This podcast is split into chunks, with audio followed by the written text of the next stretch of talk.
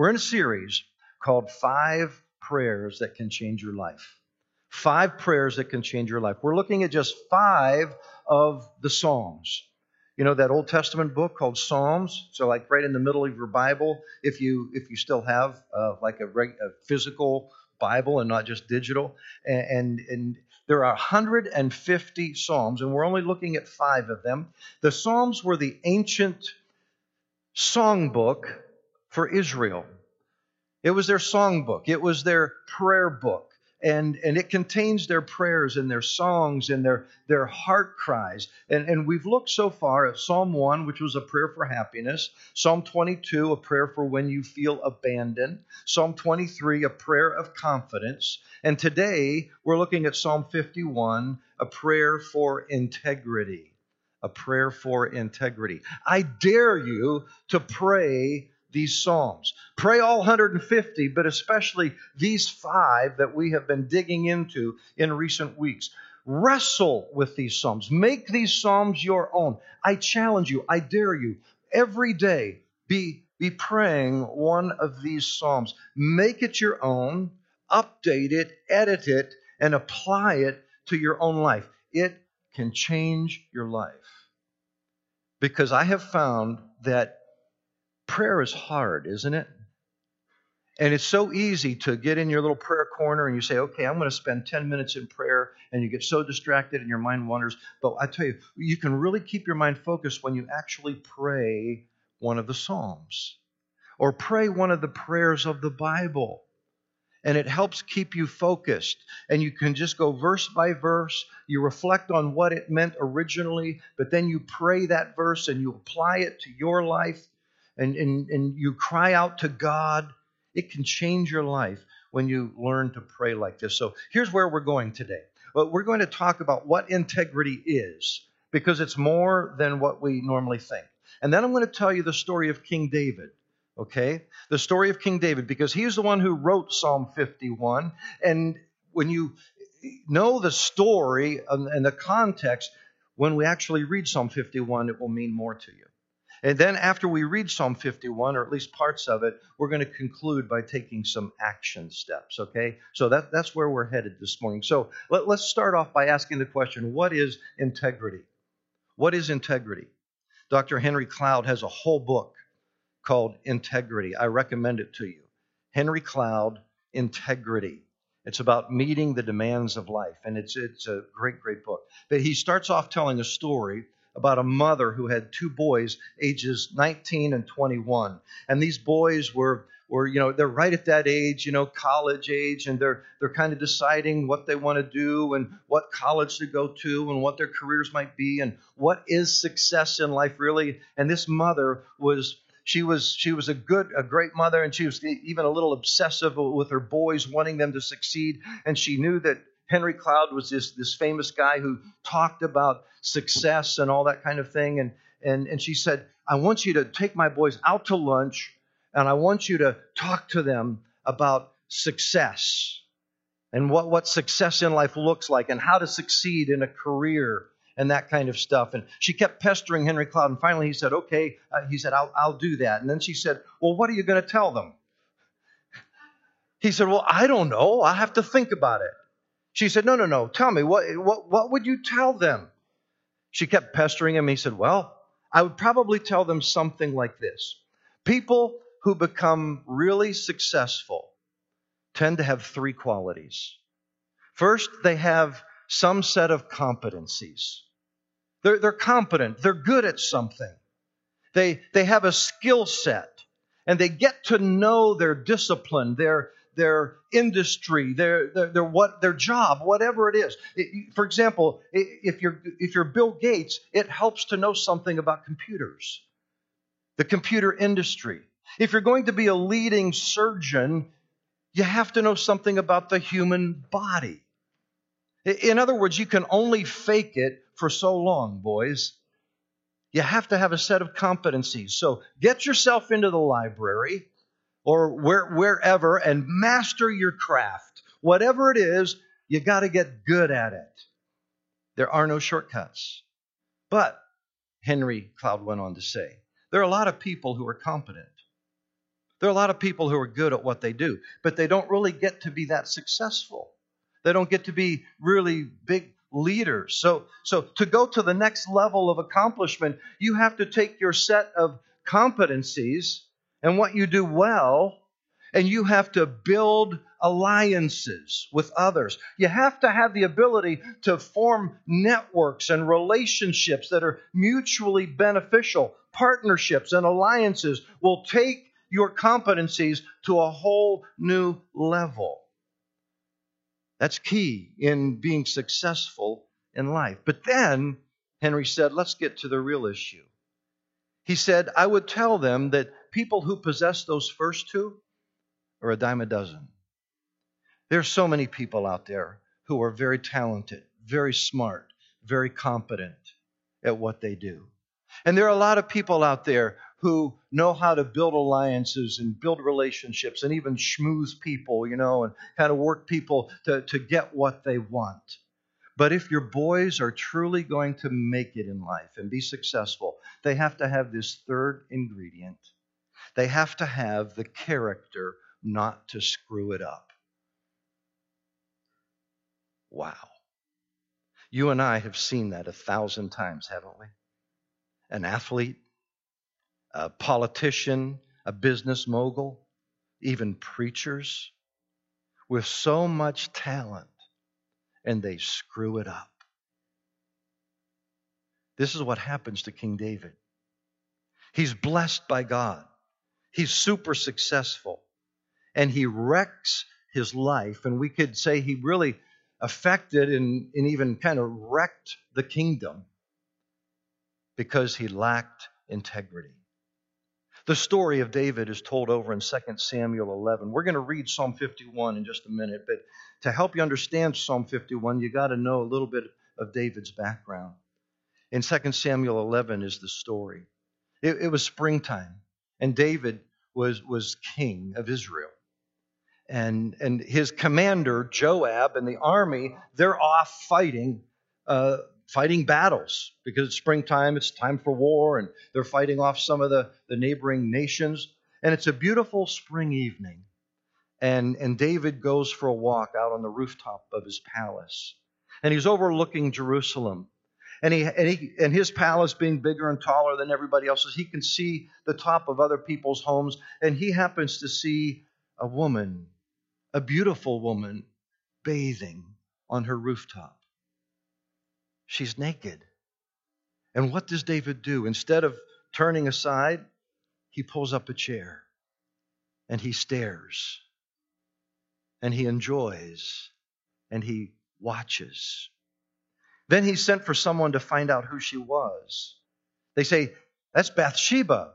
She's married to Uriah the Hittite. Uriah the Hittite, he's, he's not even you know, uh, really an Israelite, but he's, he's a foreigner who became an Israelite, and he's actually in the army out with Joab fighting, and he's a loyal servant of the king. And, and David goes, Oh. And, and so he, he sends for Bathsheba, and they bring her to the palace, and they spend the, the night together. The next morning, he sends her home. Some time passes. We don't know exactly how long, but David receives word from Bathsheba that she's pregnant. Oh my, now what? So David comes up with a plan. He's, he sends word out to uh, Joab, the general, the commander of the army, to send Uriah, Bathsheba's husband, back home. And Uriah comes to the palace and he's wondering, what in the world does King David want with me? And David greets Uriah, pats him on the back, and tells him what a good old boy he is for being a faithful soldier. And they talk a little bit. And then he says, Uriah, I want you to go home. Just go home for a few days and relax. See your wife. But Uriah doesn't go home. He, he stays near the palace and he sleeps with the servants in their room next to the palace. He doesn't even, even go home. And the next morning, David says, Uriah, why didn't you go home? And Uriah says, My commander and my comrades are out fighting a battle, and how could I go home and relax and make love to my wife? Here is Uriah, a Hittite foreigner, by the way, having more integrity than David himself. So now David thinks, what am I going to do? Well, he invites Uriah to the palace again that night. And this time he has a big party and he gets Uriah drunk. And he sends Uriah home thinking finally he'll go home and see his wife and, and hopefully make love to his wife. And, and then, then everybody will think the kid is, is Uriah's kid and not realize that it's really my child. And then David finds out the next morning that Uriah still didn't go home. Even though he's drunk, he stays in, in, the, in the servant's room next to the palace. And now David's like, what am I going to do now? So finally, out of desperation, David sends Uriah back to the battle, back to Uriah, or, or back to Joab, the commander, and, and he gives Uriah a note. And Uriah has no idea that he's carrying this note, which is his own death sentence. He's carrying this note and he gives it to Joab, the commander. And Joab reads it, this note from David, and it says, I want you to put Uriah up front where the fighting is the fiercest. And then, right when it's the fiercest, I want you to withdraw from him and make sure he dies. And that's what happens. David thinks the story's over now. He thinks his dirty little secret is a secret. But 2 Samuel 11 ends with this But the thing David had done displeased the Lord. Oh, the thing David had done displeased the Lord. See, you can fool a lot of people, but you never can fool the Lord. In, in chapter 12, the prophet Nathan comes to David. Now, David doesn't know that Nathan knows. And so Nathan, he comes to David and he tells David this, this little story, this little parable. It's kind of it's made up, but David thinks it's a true story. It's a story about a rich man and a poor man. The rich man has many sheep and many cattle, and the poor man obviously has hardly anything. And finally, this little poor, this poor man buys a, a little lamb, and this lamb, this little sheep, it grows and, and it becomes like the family pet. They let it in the house, and the kids play with it, and he even has he has it in his arms, and, and, and, and it even sleeps in his arms. But then one day, the rich man has some guests coming to town, and he wants to have a party for his guests. And instead of taking one of his own cattle, one of his own sheep to slaughter and have a big meal for, for the guests, he takes the poor man's sheep and slaughters it, takes it from him, and, and uses that for dinner. And as Nathan is telling David this, David, thinking it's all a true story, he is so mad and he is so self righteous and, and has such a sense of justice. He says, That man is awful. He should pay back five times what, what, what it cost actually. In fact, that man should die. And Nathan looks at David and says, You are the man. David, it's you. You are king. You have wives, many wives, concubines. You're, you have a harem. You have all kinds of women. Yet you wanted this woman, this Uriah's wife, Bathsheba. David, the Lord is not pleased with you. This is what Psalm 51 is about. And David is writing Psalm 51 about this experience. Okay? So let, us read now. Let's read. Uh, it's kind of lengthy, so we won't read the whole chapter. So I'm going to uh, just read some verses, and I'll let you know which verses as we go along here. But let's start right at the beginning. In Psalm 51, there's actually a title at the beginning, right before, before verse 1. There's a title. It says, For the director of music. Apparently, this was actually set to music. A psalm of David when the prophet Nathan came to him after David had committed adultery with Bathsheba. And so here's David now. You know the story. And he's now writing and he, he's crying out this prayer before God Have mercy on me, O God, according to your unfailing love, according to your great compassion, blot out my transgressions. Wash away all my iniquity and cleanse me from my sin. For I know my transgressions, and my sin is always before me. You wonder how long David went carrying this sense of guilt, even hiding it and thinking maybe he's going to get away with it, but he knows inside he's not really getting away with it because his sin is always before him. Look down at verse 7. Cleanse me with hyssop, and I will be clean. Wash me, and I will be whiter than snow. Let me hear joy and gladness. Let the bones you have crushed rejoice. Hide your face from my sins and blot out all my iniquity. So he's feeling dirty. He's, he's feeling miserable. And he's like, I want to be joyous again. I want to be glad again. I want to be clean again.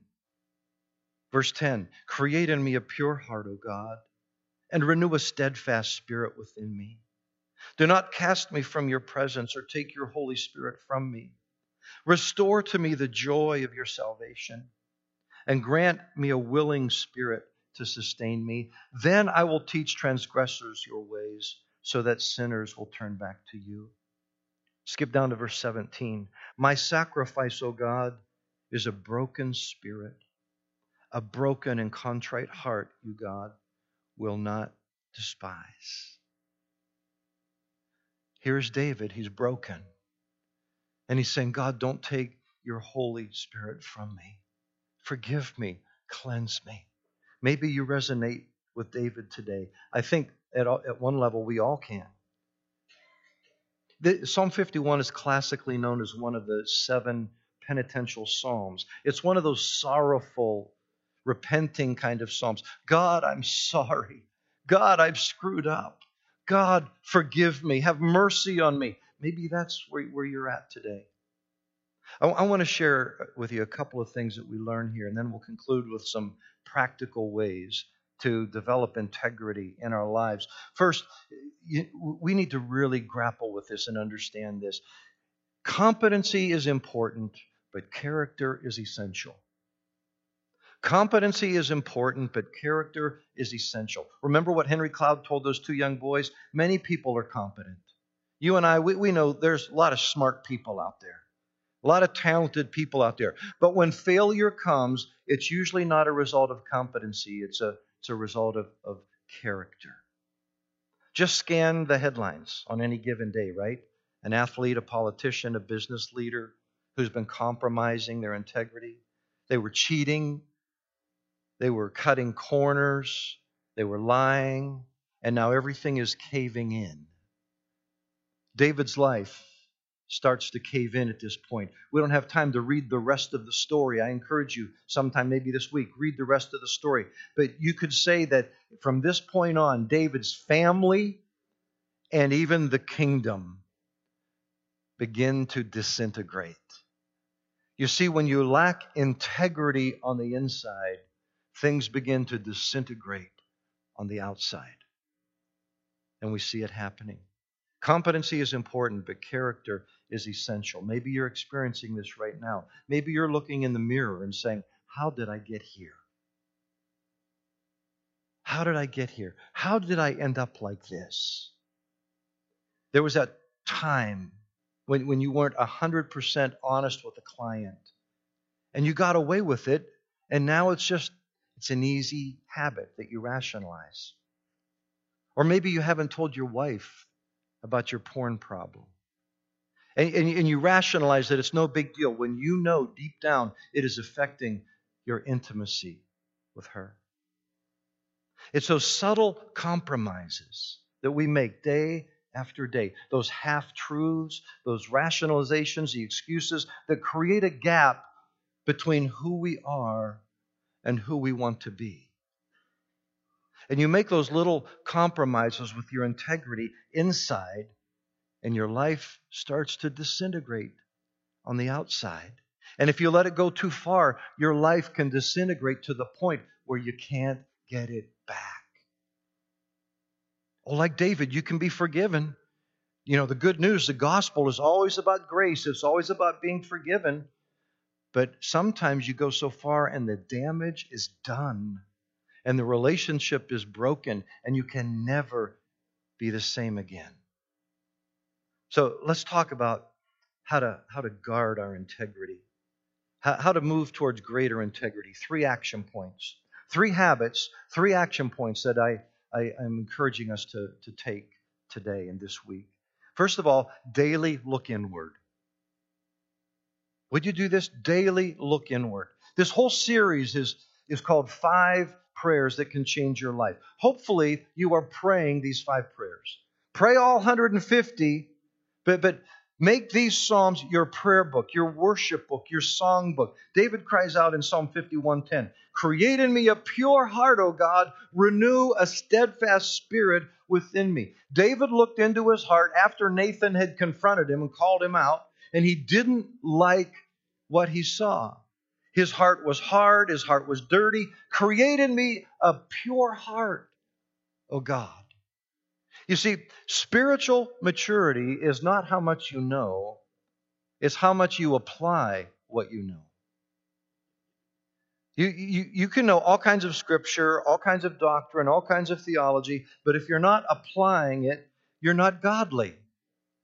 If you're not, you're just not a person of integrity. You see, the purpose of reading Scripture at the beginning of the service today, Jason talked about the rope illustration that I that I've used throughout this series of of uh, old time farmers back in, in, in the blizzards and storms of the winter. And sometimes they would get lost out in their own front yard trying to make it to the barn to feed the animals and do their chores. So they learned early on that if they would tie a rope from their house to the barn, then, then they could get there safely and they could follow it back, even though there's a blizzard going around. And so prayer and scripture is the rope that keeps you and I safe.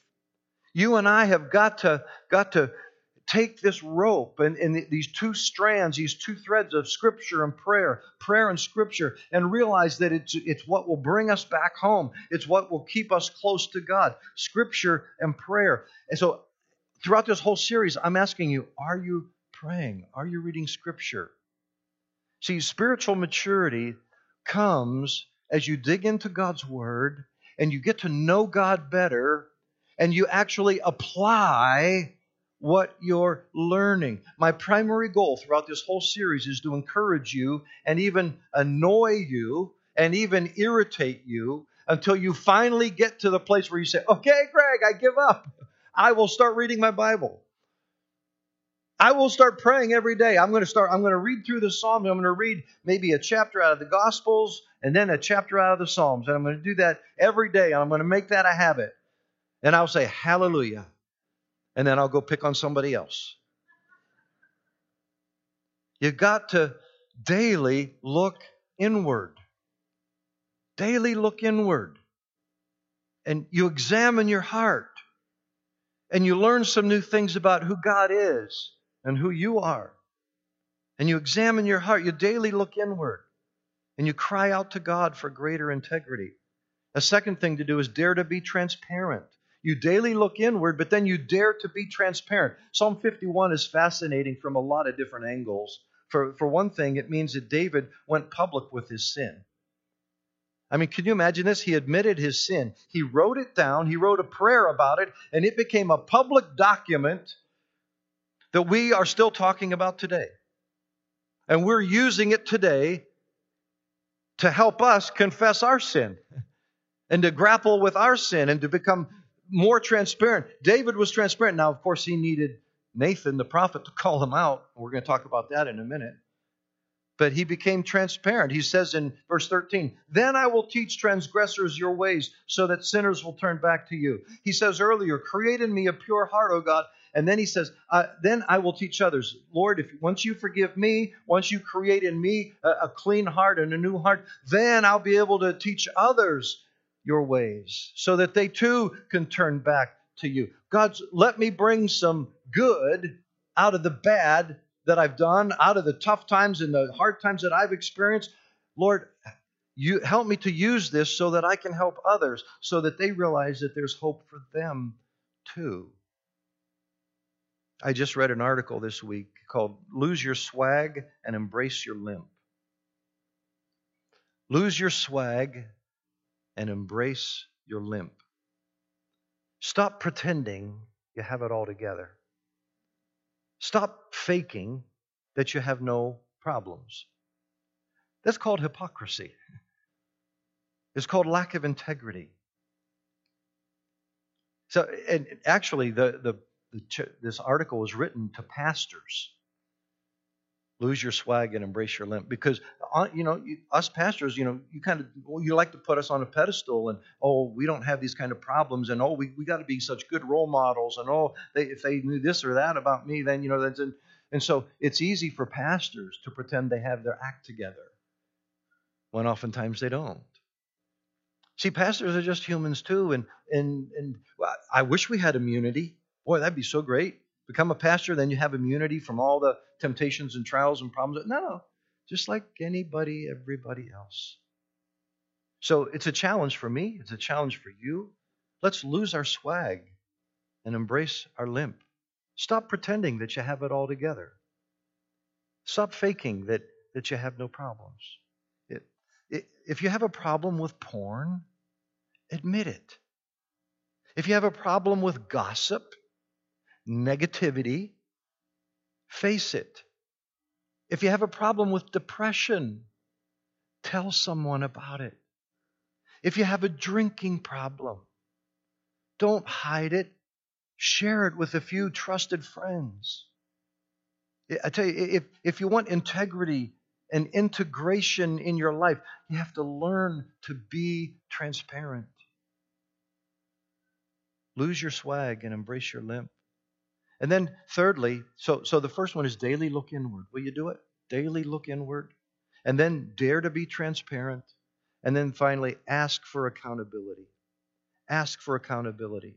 This is the hard one right here. God designed you and I to live in community, in relationship, in transparency with one another, in openness and accountability. In David's case, it was Nathan who came to him and called him out. You are the man. The Lord is not pleased with you, David. Remember the title of Psalm 51 for the director of music, a psalm of David, when the prophet Nathan came to him after David had committed adultery with Bathsheba. Nathan called him out. This whole psalm was written because Nathan had enough courage to hold David accountable. You know, church is supposed to be a place where we come together and yes, we worship like this, but we also to build relationships with each other. And, and we encourage one another. And we can do life together and we laugh together and we encourage and enjoy each other's friendships. But a part of that is also holding each other accountable. We have something like 20 adult life groups in, in our church here.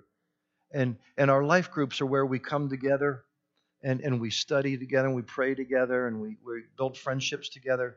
But I, am encouraging all of our life groups. Would you? Let, us lose our swag and embrace our limp. And, and, and, I'm, not, I'm not saying that you have to let everybody in the whole church know about all of your dirty laundry. Not like that at all. But, but there are, maybe it's your life group.